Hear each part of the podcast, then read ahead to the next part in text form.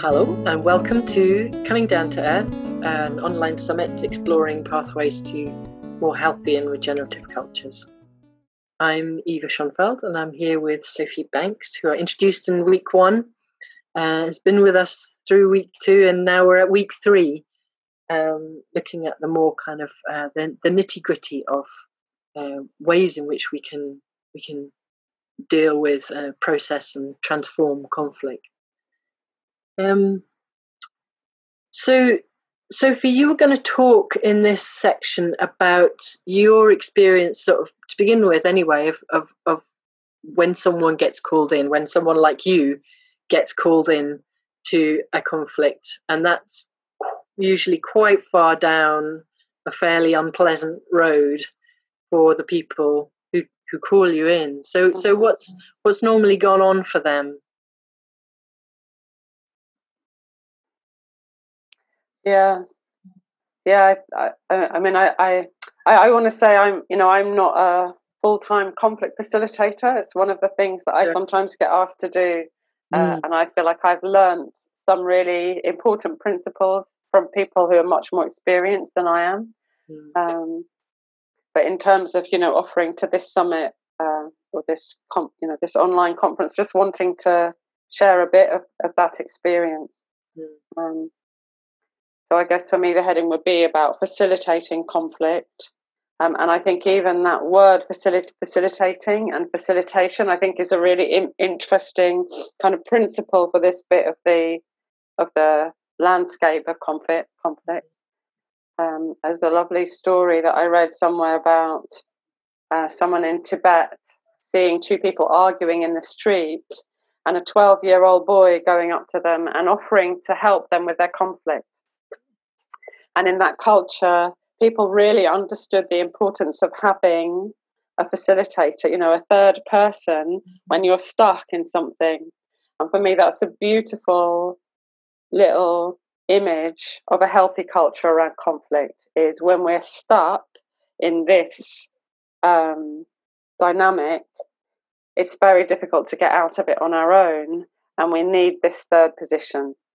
Um, and, and one of the lovely movements that I learned in when I was doing family constellations work is is the movement that goes from this where we're where we're facing each other and in this we tend to project all kinds of things and I've turned you into that person who did that thing to me and behaved like this you know. All of those projections are going both ways. We're both triggered somewhere into our past. I think a really helpful understanding around conflict is there's always a sense of threat about threat of identity or safety or security or, or belonging, whatever it is. And there's a movement that we can do where instead of being like this, we say, okay, let's step out of this dynamic and look like this. Mm. And together we're going to look at the dynamic that's going on between these two parts of ourselves that have got really stuck. Mm. So, so even within within a conflict um, that's like this, if we can find that witness part of ourselves to go, stop, you know, stop. Let's let's get some ground. Um, a week ago, ten minutes ago, a year ago, I thought this person was okay. You know, maybe can we come to this place? So there's something for me about. Um, and in a way, that's what we're trying to get people to do uh, any of us that are working as conflict facilitators is to interrupt this war that's going on and invite the adult witnessing reflective part of people to step out of being caught in the dynamic to take a bigger perspective on what's going on. Um, and i think it's good to name you know we spoke about it a lot in the week one session that i did about the landscape of trauma. Um, and how underneath this charged interaction that's going on between people will be layers of wounding or trauma or history that are being triggered by something in this current interaction. So, you know, it may be, you know, that you said something that just was like that thing that somebody, you know, that that person who abused me or abandoned me or whatever sounded like. But it may also be you know something about um, a dynamic to do with white people, black people, and a history of oppression and colonialism to do with that, or gender and men and women, where something's been touched that's got a much bigger perspective. So having that kind of map of, you know, it, it's not just personal. There may be organizational dynamics, there may be cultural dynamics going on um, in this, you know, whatever's alive between us. Um, so I've spoken about that map, this kind of map of layers. So often when I'm doing an organizational um, facilitation, I'll put a map that says there's the organization with its mission, its culture, its its uh, its life stage, and its founders. And all of those four things have a major influence on the dynamics that people get caught in, which may almost be nothing to do with them. Um, right. You know, and and you know, speaking about rank, the more rank you have, sometimes the more power you have to not get involved in the conflict, and you can somehow shove it off so that other people are engaged in the painful, messy business, and it looks like it's them, but actually there's something about the founders or the you know the power structure or some other aspect of the organizational structure and culture that's that's not working. Uh, so part I want to say, isn't it, at this stage, part of conflict is the enormous complexity that we're dealing with personal timelines, organizational timelines, cultural timelines, layers and layers of identity and trauma and relationship. Um, you know, it's an enormously complex field, uh, and again, I'm going to quote Dominic Barter. I think he's so helpful. He said the best guide to that landscape is feeling, is emotion. And I think that's part of why we have feelings, why emotions evolved, is to bring us back into relationship and to cause us pain and suffering when we're out of relationship. Mm. And again, this whole bit in our culture of losing access to our pain in particular um, and, and having a dysfunctional relationship to it when it's present um, is part of our, I think there's a real illiteracy about relationship.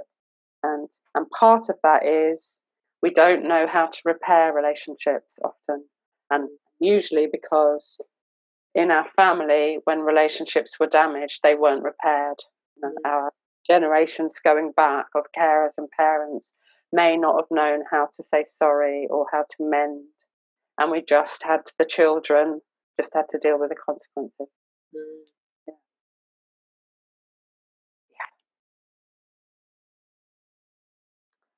yeah. So, so is it useful to talk about, you know, what may happen in the room? I, I, I guess there's that there's that kind of gesture of of let's look at this together, and you know, in the in in situations that you have facilitated, have there been techniques that you've used um, or frameworks that you've brought to that help people do that?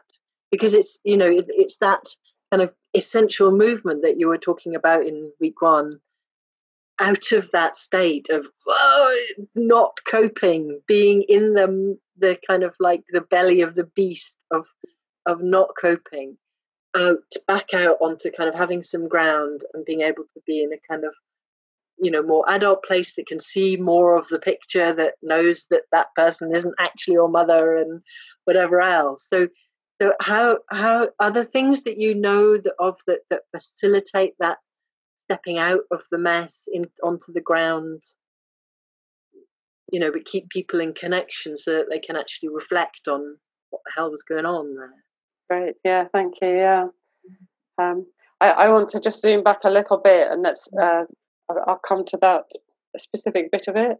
Mm. Um, and I just want to speak as somebody who gets invited in sometimes to facilitate conflict when it's got to that stage of, of, of usually of threat to either people's belonging or to the organisation as a whole. Um, so it's pretty desperate. One of the expectations is that you can bring an expert in and somehow they'll weave a bit of magic and, and it'll it'll go away. Um, but usually, by the time we've got to this stage, actually positions are pretty locked in, and there may be factions. So I want to speak for the amount of resource that it takes to unpack conflict that when it's got to this stage, and that people need to be realistic about that um, and balance. You know, if a conflict facilitator comes in, the first thing that I would do is to speak to all of the people that are involved. And usually that's an hour, an hour and a half interview, one to one, which is often a day of my time or, or the best part of a day of my time before anybody gets into the room or we're even trying to set a meeting up. If, if we're a bit further back, it may be that you're just called in to facilitate a difficult meeting. But if there's a lot of conflict between two people or two parties, then um, for me, that's a really important part of the process. And, and I want to speak for the importance of preparing people to come into that space so that when we're in a meeting together, it has the best possible chance of succeeding or of, of shifting something. You know, we don't even know at this stage what success looks like. Um, and often people are like, "Whoa, that's you know that's a lot." We thought we could just you know get it all, and but actually, in that preparation time, um, I feel like what I'm doing with people is uh, is helping them to manage that shift inside themselves from nobody's listening to me, I feel under threat, I'm fighting for my life or for my belonging in this group, um, I'm fighting for my reputation, for my income, you know, whatever it is. Um,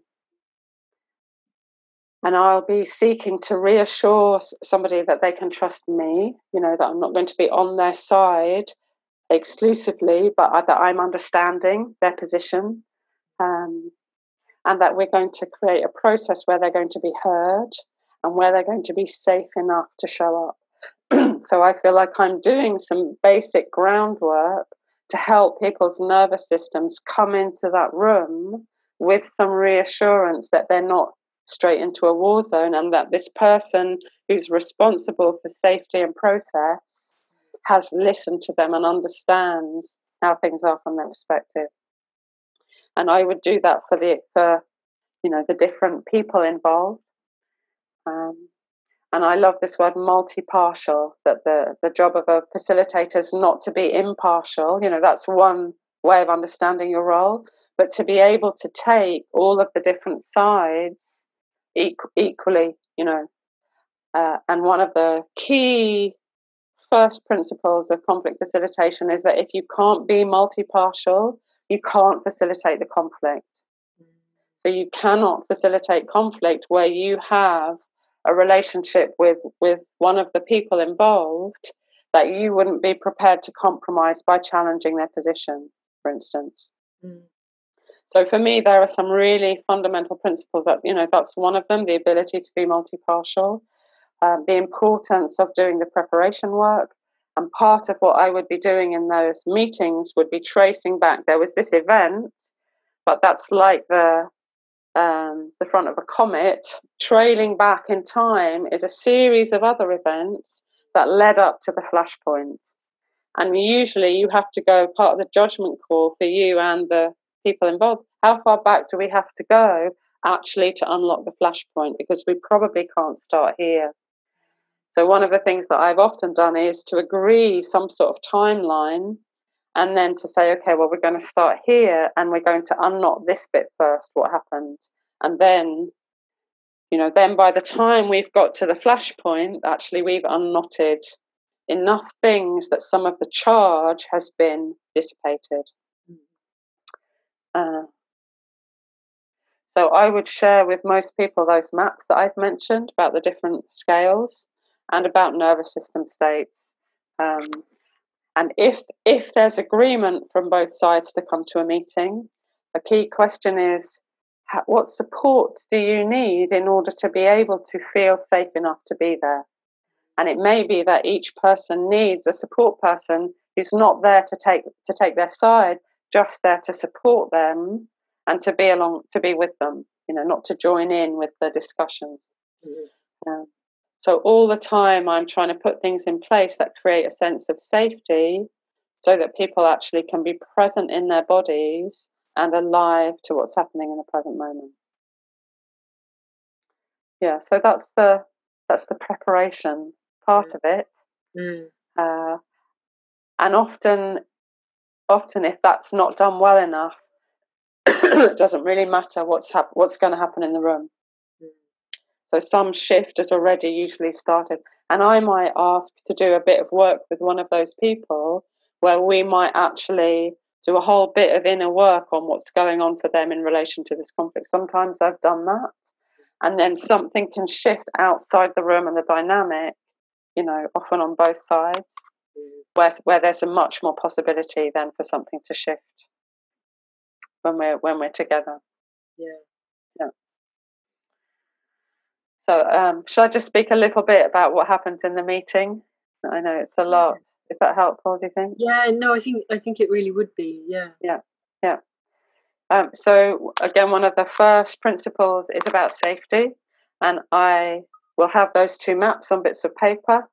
One of them, the map of nervous system states, and there's an agreement that if you start to feel that you're getting the charges rising and your body's starting to get really charged. That there's a safety signal, and we say stop or pause, and and anybody can do that, including me, at any time when we start to feel adrenaline going in our systems or shutdown or exhaustion or the need for a break. and that feels like a really that there's an agreement that they'll both use that or that everybody can use that because i think uh, yeah i've said it before on one of these once we're flooded once there's adrenaline in our system and we're revved up into that fight flight state uh, or into freeze we're not in the present moment and we can't shift anything. Nothing's going to change. So, uh, so, what happens when when the hand goes up? Uh, everybody stops talking. Right. Um, and I might say, let's take a pause. We might even break and go out. Um, and we might just pause. And I would often invite people to come back into their bodies, to breathe, to notice. You know, and if we need a longer break, then we'll take it. So it can take 10 minutes, 20 minutes, um, you know, if we've got to that state. If we can catch it before there's a full flooding, there's the possibility of breathing, coming back, feel your feet on the floor, come back. What can you see in the room? Um, to this present moment before there's a full kind of amygdala, you know, arousal. Um, but once we're into that, you know, uh, some of the things I've read say it can take 24 hours for those hormones to leave our system. And as long as they're in their system, once our fight flight state is active, we're looking for enemies. You know, we're looking for the danger. And because that's what it's evolved to help us with. What are we running away from or what are we going towards to fight? And that's not helpful internal state to come into uh, a peacemaking process. Yeah. Yeah. Yeah absolutely. And it does, yeah, it's interesting, you know, the, the mention of hormones because it does often feel so, you know, involuntary and chemical. What and, it is like it's after a certain point, there's a kind of momentum, and it must be, you know, that that that's the experience of having those hormones. Yeah. Kin. Yeah. Yeah. Um, and uh, you know, I'm interested. You know, you mentioned those kind of like feet on the ground, and what can you see? And uh, I, they often sound really like small, those measures. Um, but I've had experiences of using them and, and you know, really quite profound changes. One one was um, in a workshop that we were in. Uh, I'd been we'd been in, we'd been breaking out. I think you were in that workshop actually. We'd broken out and we were in small groups, and then we had to come back into the big circle. And for me, this was a group of people I didn't know, and someone was going to have to report on this quite complex conversation that we'd just been part of. And there was no way I was going to do that. But we then broke and did some embodiment kind of practices. And when I came back into the circle, I found that I was completely relaxed about the idea of feeding back, and I, it was it was so unexpected mm. that shift in me that it was it was quite profound. Um, and what we had done hadn't been a really big deal. It had been this kind of on the ground, you know, looking at what you can see. And I think they're they're much more powerful than they seem. Mm. Those yeah. um, what what are they? Those what do you call those kind of um, practices? Uh, I, don't know. Some of them, are, I think, are kind of parasympathetic, activating. So you know, uh, deep breaths, breathing out, sighing, um, but you know, physical touch. You know, some of these that are just soothing practices, um, which just helps to bring the sympathetic arousal down a bit. Uh, and and another way of understanding, you know, like I, have said before, I'm not a neuroscientist. I, I I don't know the detail of it. You know, mm-hmm. like you, I know the experience of it. You know, but one of the things that I that I deeply understand is where that where there's that kind of residual charge that isn't proportionate to the present moment. There's somewhere there's trauma, somewhere there's something unresolved um, underneath. And, and part of the nature of trauma is that it exists in the present moment as if the thing that happened in the past was happening right now. Um, and it can lead us to dissociate or just to lose touch with the present and our minds and our inner awareness is back in that past moment when we were alone, threatened, powerless, terrified, and our whole system was on high alert and able or not able, to, you know, usually not able to do anything about it, which is why we ended up with this frozen response in us. Um, so just seeing the wall, feeling the breath, my feet on the floor brings us back to this is the present moment, you know, we're not back there. Yeah. Yeah. Yeah. So really, really kind of simple physical reminders yeah. of where we actually are yeah, exactly. Yeah, yeah, David Treleaven's book on trauma sensitive mindfulness, I think, is really good on some mm-hmm. of this stuff. You know, yeah, yeah, how do we come out of that to be in the present? Yeah. So I could just say a little bit about the process. I mean, I imagine other people will will mm. say a lot about it, and and and the process of actually how do people speak to each other. The again, I want to speak. The principle for me is about slowing things down enough, and the tendency as our uh, you know emotional charge kicks in is to speed up. Mm. So a lot of it is about slowing down, you know, and then simple processes about one person speaking, the other person mirroring back. This is what I heard, not interpreting, but just literally, and it feels very slow and cumbersome. But we're creating a communication loop that's often got broken. This is what I heard yes, you've understood me, or no, you didn't get that bit quite right. Okay, um, I heard you say this. Is that right now? Yes, it is, or no, it isn't. So we're, you know, it feels really cumbersome, but often this is what's not been happening is that something's been said and it's been heard inaccurately, and then this has been heard inaccurately, and and it's all gone too too fast. Um, so we're slowing it down with the stop if you need it. Noticing when we hit uh, moments of charge.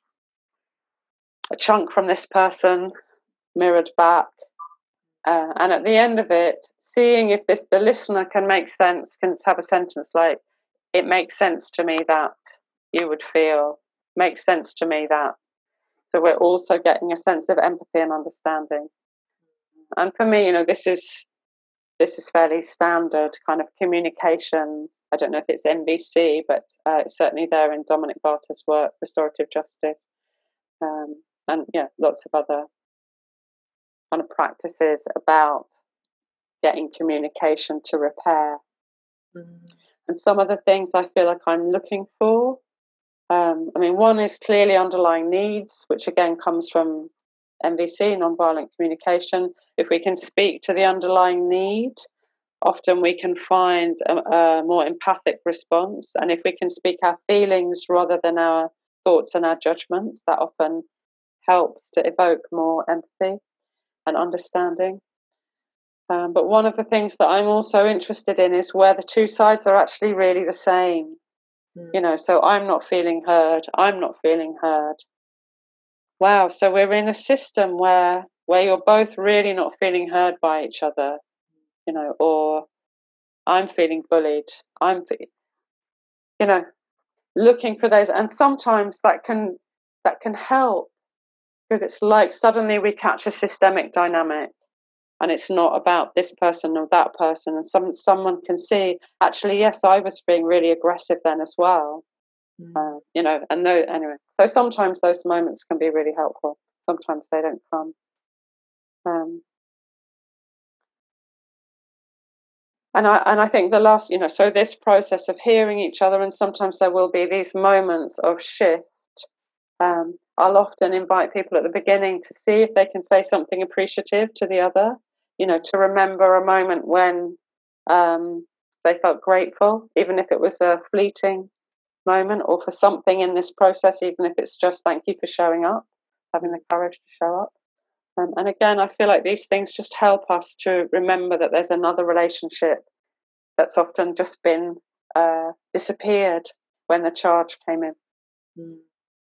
And I think, I think the last thing that I want to say about my job, which is what I've been learning when I do this work, is sometimes your job is not to get anything to resolve. You know, uh, and I can feel the place in me that that wants there to be a resolution and to work hard, you know, and give it everything I've got. And I think increasingly as I get older and wiser, I feel like my job is to see if there's enough wisdom in, in the system of the people to find their own resolution. You know, and my job is to be more held back and to invite people, uh, but actually not to do the work myself to try to get a resolution to happen and that may mean that you know there's less of these kind of sweet moments i don't i don't know mm. um, and sometimes i think my job as a as a conflict facilitator is to watch and hold a space for a system to completely explode and erupt and for the whole thing to break apart mm. You know and sometimes there have been dynamics that have been contained and contained um, that haven't been addressed and haven't been addressed, and actually the system is ready to explode. And and my job, you know, the facilitator's job is just to make that process a bit safer and a bit less damaging for every, for, for everybody or anybody. Mm. And that also is quite a thing. you know, yeah. someone who likes peace and to achieve things, it's quite a thing to accept that that's my job. Uh, it's not necessarily, a, you know, where a system is maybe way beyond resolution, and actually it's time for this thing to come to an end. But having holding for that process can still be really useful. And it's so important for that to be for that to be within the realm of the possible when you come into a, a, a conflict. I mean, it's the same with in relationship counsel, counseling. It has to be possible for the reality to be that this is no longer viable. Yep. Because if you're invested in it, it, it, has to stay together at all costs, then you kind of become part of that system. Yeah. Um, that's you know, if if the truth is not, then yeah, it has to it has to happen. Yeah. yeah. Major deal, I, I imagine, with more than more than just two people. It with two, isn't it? It's already hugely complex. Yeah, yeah. And you know, and even with one, you know, yeah. I want to acknowledge the intensity of this field mm. and the you know the skill and depth of understanding that I think we need to step into it, uh, and and the pervade for me the whole, you know, there are probably people that feel competent. I feel generally incompetent and at my edge when I'm doing this work. Mm. Um, but I think there's something about the field that you're in, that you're in a field with trauma. Mm-hmm. Um, so I want to acknowledge, you know, that it is risky and people do get hurt, uh, and we need to know what we're doing, um, and we need to give it time and give it priority. Uh, and and when we're trying to weigh up the kind of oh, you know, paying somebody's skill to come and give a lot of time, and you know, this isn't for me. It's mm-hmm. not my main source of income or source of work the cost of the war going on and the amount of harm that's done not only to the organization, but the amount of re-triggering of trauma and wounding that people experience when there isn't that external holding. Um, and I guess if there was a sort of a plea or, or, you know, a wish, it would be that we would bring in support for conflict early, early in the process. And I know it's very difficult to do that. Um, but to bring in people that are skilled and neutral and not entangled. Um, you know, and I think organisations, you know, XR and other organisations, you know, trying interesting things of can we can we help each other's groups with conflicts, you know, we're probably too entangled to help our own. Mm. And I and I'm just really celebrating all of those efforts that groups are trying to do to put something in place to deal with this. Yeah. Yeah, and and tracking right back to all the stuff that you were you were bringing in in session two, which was you know all, all that kind of uh, laying of the ground to to um, build and maintain and nourish relationship. Um, you know, in, in, the first place, and so much of this, it, it strikes me as it, it, feels like a lot of that setup that you were, you were talking about in the kind of early stages of the of the resolution, um, and the bringing in of the maps is of kind of is is almost educational. It's like these are the this is the territory. These are the kind of skills. These are the kind of attitudes that are likely to help you to be able to navigate this.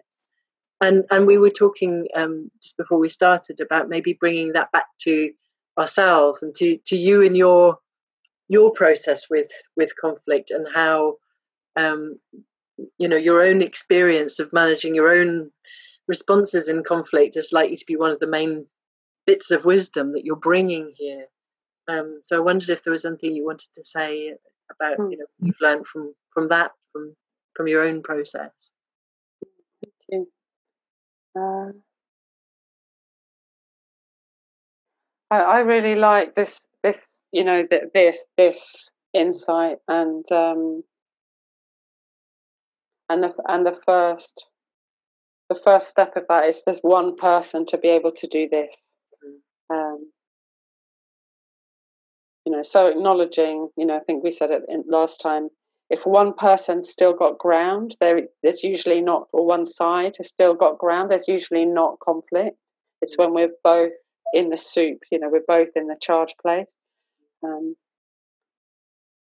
and there's something about um, can we keep a part of ourselves in enough of a witness place even to say, I'm I'm triggered now. Um, in my relationship, we we had this stop sign that either of us could use this at any point, and the other person would stop, and we could just get out of the room. Mm. Um, for me, that's a really good idea in a relationship uh, where those charge moments come up. You know, to have some of these safety mechanisms in in place. Um, yeah. I mean, you know, I'm such a facilitator. I would often find myself trying to facilitate the conflicts that I was in. Um, mm. Um, and I think it happened in organizations as well. And looking back, I would have done less of it mm. because I think it's it, you're constantly undermining your own position when you do that. You can't fully take your own position and hold the space for the conflict to happen. Um, and I think that's one of the things that I've that I've learned you know there's a there's a goodwill and a willingness to offer kind of conflict facilitation skills or or just facilitation process facilitation skills mm. but actually yeah anyway you know there's a what happens is then the most process aware people are missed from the dynamic itself right. it's actually not helpful for yeah. the for the thing that's trying to you know we talked about the systems trying to update itself if there isn't another process aware person there to hold process, this you know this person, which often was me, is lost from the conversation or partially lost. Um, and I think that happened quite a lot in Transition Network. You know, I think I often felt that um, I was trying to facilitate a dynamic that I was trying to be in, um, mm. and it was very, very difficult. Yeah, yeah, and that, that kind of returns to that plea for, for, for do it early early and don't see it as a source of shame, of shame or failure, isn't it? Like if leaders, mm. you know, one of the the main things that I wanted in in the organizational in the cultures of organizations I've been in is that the leaders would move towards conflict. Mm. The, you know, and and because of the thing we talked about privilege, often they both have the power to avoid it and they have the most fragility and and least amount of skill to deal with the pain or to have the self-awareness or, or the endurance Um, I was watching something by a um, a black American guy talking about um, cultural trauma, who said was talking about white and black. You know, white people don't have the stamina to stay in the conversations about race and mm. colonialism. Um, and I think it's a really helpful way of naming that the people with most privilege often don't have the stamina to stay in the difficult conversations. And because they have the privilege, they can avoid them. And it leaves the shit, you know, the crappy dynamics to be held by the people with less privilege in an organization. And when that's happening, it's it's basically the same culture as in our mainstream system. That's what's happening. and, you know, we're putting it into the earth or the water or, you know, the indigenous people or the poor people or the black people or the global south, like, or the women or the, isn't it? Mm. Anything but, but face into it and grow that strength and stamina for the ones with privilege to face into, into the suffering. Um, and, and, and maybe my last word is for me conflict and grief you know if, if we say pain is at the center of what's missing from our culture mm-hmm. as feedback signals that we need to start hearing and listening to you know that's that's where i feel like i've been working you know in a way since leaving transition mm-hmm. you know more in the grief area but in conflict resolution a bit as well because i think they're really really important places that we stop avoiding. And the more you're in a position of leadership, the more power, privilege you have, please lean into conflict. Don't walk away from it. Please get curious. Please educate and resource yourself. You know, please do what you can to stay in the conversation, um, even if it doesn't make sense to you and it feels bewildering, and you know, uh, and make space to listen. I think that would be my my final word. Thank you, Eva. Yeah, really powerful. Thank you so much. Um, it's been an absolute pleasure talking to you. Likewise, yeah, thank you. And it made wonderful conversations. I look forward to listening to others.